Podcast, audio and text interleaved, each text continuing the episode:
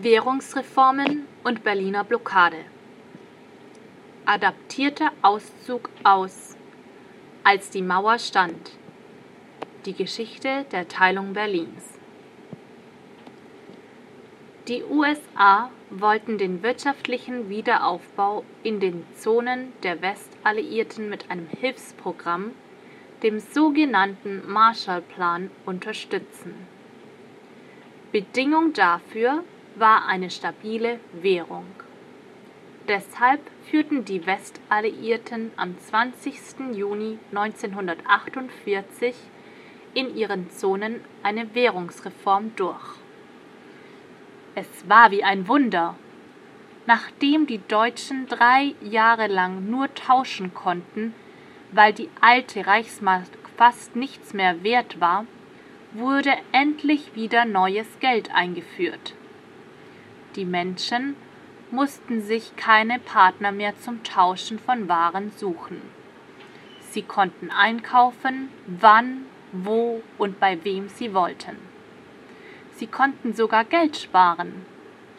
Wer arbeitete, bekam seinen Lohn nicht mehr als Lebensmittelmarke, sondern in Geld.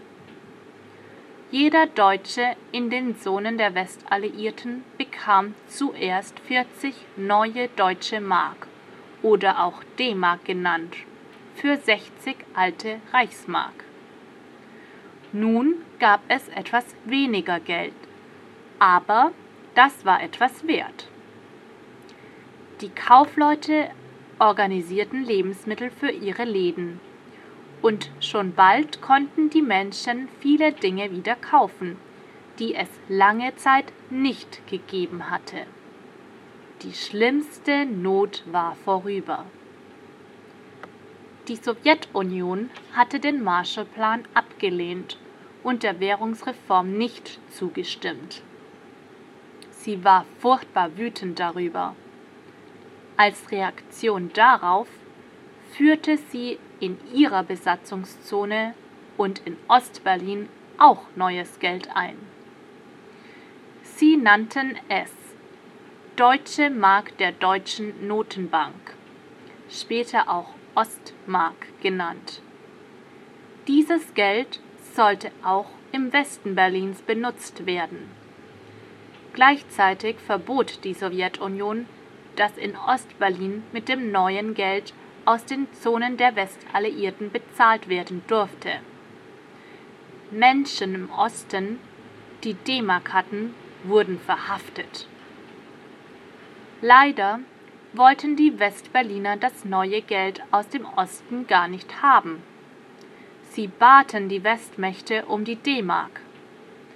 Also wurde die D-Mark auch in Westberlin eingeführt. Das ärgerte die Sowjetunion noch mehr. Sie wurde wütend und blockierte die Autobahn zwischen Westdeutschland und Berlin. Lastwagen mit wichtigen Waren konnten nicht mehr nach Berlin fahren. Es kam noch schlimmer. Die Sowjetunion stellte Soldaten mit Panzern auf alle Straßen und Eisenbahnschienen, die nach Berlin führten. Sie blockierten auch die Flüsse und Kanäle und isolierten Westberlin total. Das konnten sie machen, weil Berlin mitten in ihrer Besatzungszone lag.